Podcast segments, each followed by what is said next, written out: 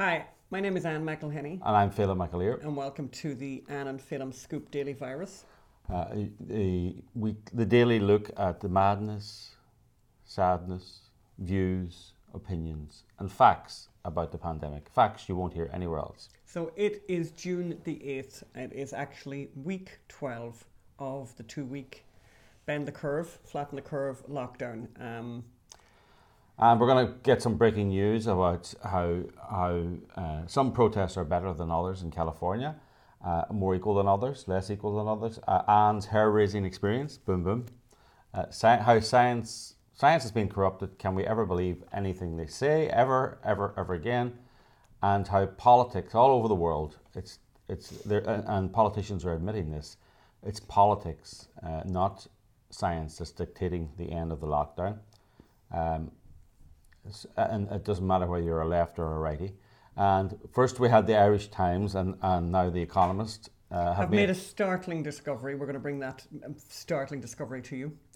and And and then in, in really good news, we have the loop. A loophole has been discovered in the uh, sex regulations in from the United Kingdom, and our friend uh, Toby Young pointed them out. So we, that'll be the last thing that we come to today. But in breaking news, Phelim, what's Yes. happening in breaking news? well, uh, Los Angeles, uh, just just uh, in this morning's Los- LA Times, LA officials said they won't seek charges or fine against peaceful protesters rounded up by the hundreds. So we had a curfew here in LA for several nights, uh, and the, and the prote- so-called peaceful protests always seem to end up with uh, rioting and looting and killing uh, and injuring, and they people were arrested for breaching curfew, just as people were fined and cited and their businesses closed for breaching the public health coronavirus panic. Uh, but now LA has announced they won't seek charges or fines against peaceful protesters. Um, and uh, Rounded up by the hundreds. round look, there was a curfew. We ran home at six o'clock. We ran home at nine o'clock. We ran. Well, a curfew is like a big thing, right? And you very, very rarely hear of a curfew. So when there is a curfew, you take it very seriously. This is the cur- I, I, funny. I, this is the first curfew in something like twenty five years in LA, and um, I, I don't know if it's legal or not, but it was needed. There was something was needed to be done because people were using these protests as a cover then to go and loot and kill and murder and maim and burn. So and vandalism and arson, and that was a way of making of, of, of highlighting who was up to no good and who was up to no bad. And finally, the American Civil Liberties Union have discovered uh, that you know. I, by the way, I'm not sure a curfew is like that is legal. I'm not sure the mayor of New York can just turn around and say the people of the city, you know, well, Go home. you're not allowed out after six p.m. Uh, you know, I actually had What, my because of the. American because of American law? Because of the Constitution, I just think I think it needs a little bit more than the mayor working, waking up one day and saying this is a curfew. You know, I think it should take two thirds of the city council. It should probably take, you know, a federal declaration. I mean, it should be absolute last resort.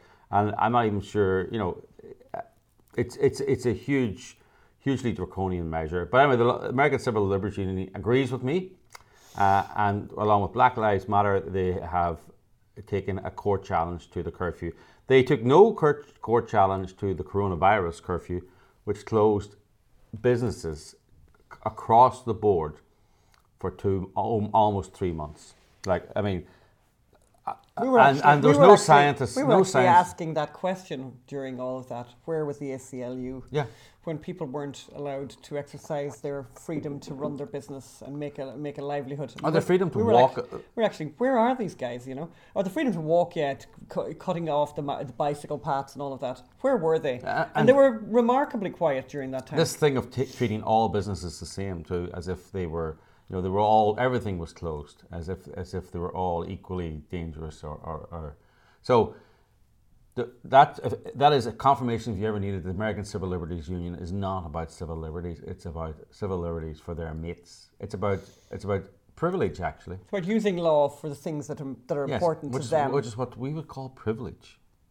there you go. white privilege, black privilege, but it's privilege. It's it's saying one group of uh, people.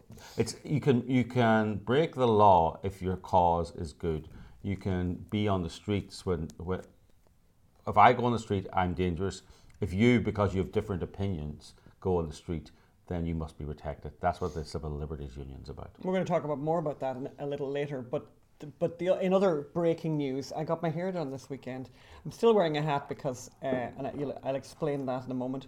But um, horrible experience, and I'd been looking forward to it, and uh, horrible experience. So the hairdressing salons in Los Angeles opened on Friday, so I went to my trusty hairdresser on Saturday, and the first thing that happened as I as I approached, the, she she sent me all these uh, elaborate instructions before I even got there. Stay in the car, don't come in until you're uh, you know ushered in and whatever. And so I stood outside and then you know was ushered towards the door where someone was sent out to take my temperature. 97 point something or whatever, apparently, mm-hmm. which seems very hot. But anyway, and then she kind of looked back. It's kind of funny, actually. She took my temperature. She obviously didn't know what it meant. And then looked back at the hairdresser, who obviously would be an expert on this, apparently, and said, She's this. And I went, That's fine, whatever. So then I got. Then I, then actually, I, that's a breach of your uh, medical privacy. By shouting out my temperature, that's yes, right. I'm, I'm, so I, then, I feel a lawsuit. Let's get the American Civil Liberties involved. So then I get, so then I get in, and um, she makes me she, oh she makes me put a mask on before I come in. So I put a mask on, and then I sit down, and she immediately says, "Do you want to sanitize your hands?" Uh, I was fine. I just got out of the shower, so I didn't need to do that. And she then I said, "But I'd love a glass of water," and she went, "Oh no, we can't do that anymore." And it was like, okay, so they can't give a drink to a person anymore. They can't give you anything, any kind of refreshment at all, because obviously science Phelim, because mm-hmm. of cleanliness and everything. So then I'm sitting there, and of course I was getting my highlights done, and that's like super involved and takes a long time. And I do wear a mask when I go into shops because that's you're required to do that. And it's, it doesn't it doesn't really bother me because it's I'm very fast. You know, you're there 10, 15 minutes. But you know, this is like an hour, two hours, and I would say the first after the first hour, I started to get I started to think this I'm I'm not doing well here at all. Um, and I realized, luckily, with this hairdresser, she has this kind of a a yard outside where she sometimes takes care of people's dogs. And I said, "Can I just sit in the yard? Can I can I go out in the yard?" Mm. And then she let me out in the yard, and I took the mask off and uh, was able to breathe. But it was like, uh, just really not a, not a nice experience. I and and uh, did she? Give, I assume she gave you a huge reduction because of this palaver in in the cost of, of the procedure. That'll be a no on that front. No, that would not be. She did not right. do that. But actually, and when it came to the end as well, actually, I was so dying to get out of there. I said to her, "You know what? Don't give me the blow dry because um, I just, I just needed to get out of there. So therefore, the, I've got the color is right, but the hair is not sitting possibly perfectly. Yeah. Uh, more about science than Phelim. Science has been corrupted. How can we actually believe anything they ever have to say? And I want to start this one by saying, you know, that this is just, and this is very, this is this is really dangerous. This yes. is dangerous for all of so, us. So, so more, more, than more than 1,200 United States public health professionals have written an open letter supporting the protests. So these are the same experts who are commanding we stay at home to flatten the curve. They're but supporting actually, the, the Black Lives Matter. The Black Lives Matter protest, yes. but it even gets more detailed than that. I'm going to read the first paragraph of their letter out, and it's um, it's sobering and upsetting, and uh, as I say, it's very dangerous they say on April the 30th, heavily armed and predominantly white protesters. And by the way, for health officials to notice the colour of your skin at all, like, sure, it's irrelevant. Completely irrelevant what colour you are, right? White protesters entered the state capitol building in Lansing, Michigan, protesting stay at home orders and calls for widespread public masking to prevent the spread of COVID 19. Infectious disease physicians and public health officials publicly condemned these actions and privately mourned the widening rift between leaders in science and a subset of the community that they serve. Same paragraph. As of March the 30th, we are witnessing continuing demonstrations in response to the ongoing, pervasive, and lethal institutional racism set off by the killings of George Floyd, Breonna Taylor, among many other black lives taken by police. A public health response to these demonstrations is also warranted, but this message must be wholly different from the response to white protesters resisting stay at home orders. Infectious disease and public health narratives adjacent to demonstrations against racism must be consciously anti racist, and infectious disease experts must be clear and consistent in prioritizing an anti racist message. So, so, so they're basically these 1,200 public health professionals. By the way, um, I always laugh because when you often when you examine the, the, the, names on these letters, A lot of them aren't public health professionals. You know, you always see this, you know, 5,000 former intelligence professionals have condemned President Trump. And you go and you see, you know, somebody once, you know, worked for, uh, in the coffee shop in the CIA, you know. Um, but actually, it's very interesting because when they're talking about white, the, the, first protest was predominantly white, and the other ones are not predominantly white. But they're saying the second ones are okay. Surely the first ones are less of a public health issue because, as we know, as they keep telling us, minorities have suffered disproportionately Oh, that's a good from point. the coronavirus. Okay, so actually, they point. should encourage white protests. I mean, but it, it gets worse. The, prof- the professor of epidemiology at Johns Hopkins, Jennifer Nuzzo, um, has um, has also come out and said we should always evaluate the risks and benefits of efforts to control the virus. In this moment, the public health risks of not protesting to demand an end to systemic racism greatly exceed the harms of the virus. Hang on, can I just, can we just, in this moment, the public health risks of not protesting, public health risks of not protesting Yeah. to demand an end to systematic racism ex- greatly exceeds the harms of the virus. Uh, you know, we're not. I think in a, in a subsequent um, uh, one of our podcasts, we're going to deal with really deal with this this phrase systematic racism um, because it's, Oh, it's sorry, it's systemic racism, systemic racism. which, okay. is, which is a cleverer Is word. that like is that like wordometer, world worldometer? no, no, those are two, no. That's a pronunciation of the same word. What did I say? You said systematic. Oh, you're right. That's No, so it's like a bit like the difference between xenophobic and racist. Okay. So after after um, after Brexit, which I you know at the time I wasn't particularly stoked up about, I was mildly Brexit. But after that, um, young people who knew me uh, with a degree, uh, they called me xenophobic. But people who didn't have a degree, young people, they called me xenophobic. So it's systemic, systematic. If you're if you're the public health, was it? If you're the uh, if you're the head of professor of epidemiology at Johns Hopkins University, uh, Johns Hopkins Hospital, you can use the word systematic. The rest of us use no, you can use systemic. The rest of us have to use systematic. So just can't. Can I just read that again? Sorry, I'm going to do this one more time. So this is the head of epidemiology. She's the head of epidemiology at Johns Hopkins. So that's you know Jennifer Nuzzo, doctor, PhD. Always evaluate the risks and benefits. In this moment, the public health risks of not protesting greatly exceeds the harms of the virus. But should I, this is complete madness. She has completely set aside all rationality in the face of politics. This is this is a bad person, by the way. This is a person who doesn't care about science. This is extremely dangerous. And what, Alan, Alan, what do on, young people? hold Hang on on. a minute. Let me finish this point. Like what? Imagine being a young person, you know, going up through the school system, and you know, one would like to think that one of the most important things that needs to be taught to children is to be rational, be logical. This has to make sense. Things have to make sense. You know, don't say that. That doesn't make sense. Oh, You bless you. don't- No, and the most important thing is we talk about their feelings. Yeah, this is really bad. I, I, she should be ashamed of herself, and she should lose her job. On, you know, unlike the people who lost their jobs this weekend. For you know, ju- um, I, I actually think. By the way, I meant to say this to you yesterday, Phelim. I think we should have a part of every, you know, of every weekly scoop at least, where we do who's lost their job this week, because people lose their jobs like every week for like doing their job. Yeah. Yeah, for doing their job. They're losing their job for like Like the guy nothing from the New York Times. the guy from the New York Times who lost his job for allowing a senator, a sitting elected senator, He was the op-ed, to write yeah. an op-ed. He, Now- and he's the op-ed editor. and he's the op-ed editor. But also, by the way, the, this is the New York Times that have had uh, op-eds about justifying paedophilia.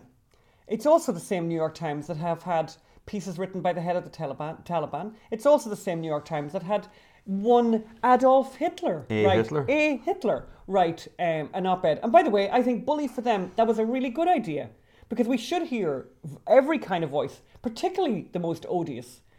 But no, no, no. Tom Cotton was too much for them. Too much. So uh, he's he. Not only did they retract and take out the op-ed, now the guy has lost his job, and it's not the only one. We have the guy in In, Pitts- in Pittsburgh, Pittsburgh. Post Gazette, he um, What awful thing did he do, Phelim? he he said stop burning buildings because uh, and the headline was all bu- buildings matter too. Building ma- bu- Which was a buildings matter too. which was a clever play on words, and all, all Black All lives, lives matter Black lives matter. And they even tried, by the way, it's quite, quite funny to read about that because they tried to change the headline like three times. But either way, he's gone. And and I mean, by the way, he's a he's a Pulitzer Prize winning journalist. well, that, that which, by the way, I know that it means nothing anymore. it means he should be fired. It probably means he should be fired. Yeah, it doesn't Oh, mean yeah. anything anymore. Let's Mo- move moving on. So, I mean, I just wanted to say, you know, f- forget about science. I mean, and if the scientists aren't involved in science, why should the politicians? So basically, all over the world, it's politics, not science, that's determining when the communities and, and, and, and are opening up. I mean, just take the, the headline from the UK Times Jobs bloodbath accelerates the easing of lockdown for pubs, restaurants, and weddings. I mean, and they talk about a job apocalypse, a job. Job, Oh yeah, I've seen job this. apocalypse. Job, uh, job up. I saw that. I was thinking. I looked at that and I was thinking, how do you pronounce that? So a job apocalypse, apocalypse. It should be job apocalypse.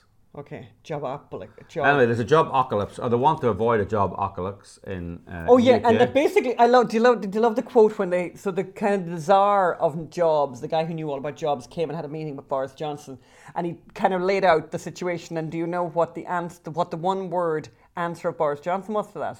no. Well, and I don't like uh, cursing on our show, but basically Boris Johnson just said Christ.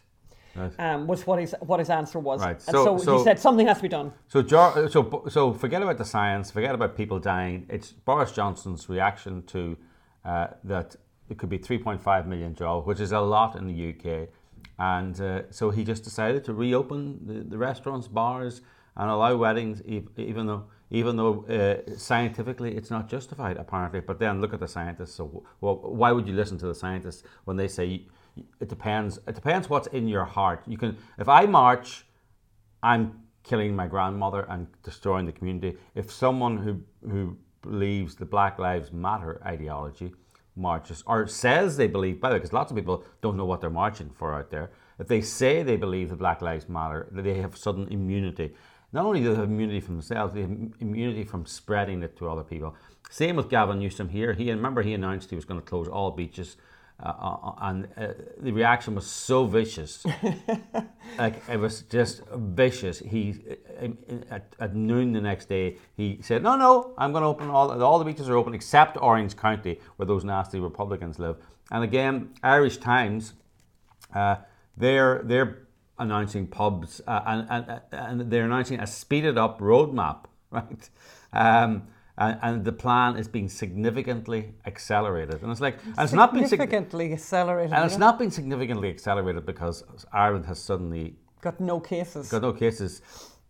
And by the way, just to remind you, Ireland has a higher per de- capita death rate than the US. But you know, but the Irish Times only discovered that, by the way, about two week. days ago. It's very funny. So they, they were opening pubs uh, uh, if you serve a meal, right? And they're going to accelerate that. But I just saw a headline. I didn't even bother reading the article because I thought, you know what? I, I this just the headline says it all. But don't think now. Uh, you know, you can open a pub and give give a pile of fellas uh, a plate of chips. Uh, or as you say, French fries, and that'll do you. No, no, it has to be a substantial meal, right? And it's like, really, because a substantial meal gives you immunity from, from the virus. Everybody knows that Phelim. So, Yeah, I mean, Donald like- Trump, if you Donald had a- Trump, if you had like a bag of a bag of chips, that's no good. No, but if you had like a burger and chips, a burger and French fries, yeah, they probably have gone. I bet if you'd read the article that they went into details of exactly how substantial so, the meal had so been. So forget about hydroxychloroquine. It's, no, no, it's, it's, that's right. Forget about hydroxychloroquine combined with zinc. All you need really is a. It's kind of like what your mother would have said years ago. A good, a good meal now, and that'll be you'll be fine now. So does that mean salads make you sick? Which I I, agree, by the way. I think that, yeah, that's correct. We're not we're not in favour of salads. That's the thing that always gets left on the table. we make these lovely salads, and then it's like that's you can still see it at the end of the meal. Yeah, It's still so- sitting there. That's not altogether true, actually. We're quite So good. tell Oh, us about the Economist, Dan. So uh, you know, we had last week. Do you remember last week? I was at exactly that thing where it was like the Irish Times had this new data that had been revealed to say that actually Irish, Irish, the uh, the death rate in Ireland was worse than America, and no new data, by the way, was available. None, zero. But uh, I think what's happened is I think the Irish Times have realised that this stuff is all going to come out in the wash, and someone's going to point out to the fact that they have been writing scurrilous um, epi- uh, Op-eds, op-eds about, uh, reports. about about how awful things are in America when it's just not true. Yeah. So basically, they wrote that piece. But the the Economist is exactly the same. So the Economist have a cover this week, the American way. And and it shows, it shows, 100,000. and it shows, and it shows a highway, and there's a, you know, a mile, uh, what's it called that, a milestone, a hundred thousand. And here's here's the headline on, on the front page. Despite, despite, by the way, do you like that? Despite reaching a somber milestone in its battle against COVID nineteen, America is handling the pandemic better than most think. Our cover this week. And by the way, better than most think. You know, don't bother even thinking. Actually, you know what? Actually, you know what? Don't bother thinking. Why don't you just look at the numbers? Because it's quite easy. But also, it's really also easy to look why at the would numbers. most people have thought that, Ann? I, you know why most people would have thought that? Because every newspaper on the planet Earth, bar none, wrote that uh, America was a basket case. So- and we were getting sympathy cards over here. We were getting people from Ireland sympathising with us about the terrible death rate here. So- but it wasn't true. I, what these what these newspapers are doing uh, actually is quite, as you say, it's going to come all out in the wash, and people are going to be using this against them forever. So they can now point to, oh, eh, we covered that. yeah, we covered that. we Yeah, yeah. covered that, and In June. In June, but also they're, they're not gonna, they're going to stop covering it now and they're going to still refer to America as a basket case. But they're going to be able to point to this one article, say, no, we covered that. The Economist is going to point to this one article, say, we covered that as well. Ben Smithing. Ben Smithing. Ben Smithing. Uh, we'll talk about Ben Smithing another day. And then uh, in happier news, um, we have well, this came this this story comes to us from our friends at Lockdown Skeptics. Toby Young, one of Toby Young's readers, wrote in, and because Toby Young had reported this amazing information about the fact that. Uh, there was this sex regulation introduced in the United Kingdom where you could not have sex with someone who did not live in your own household.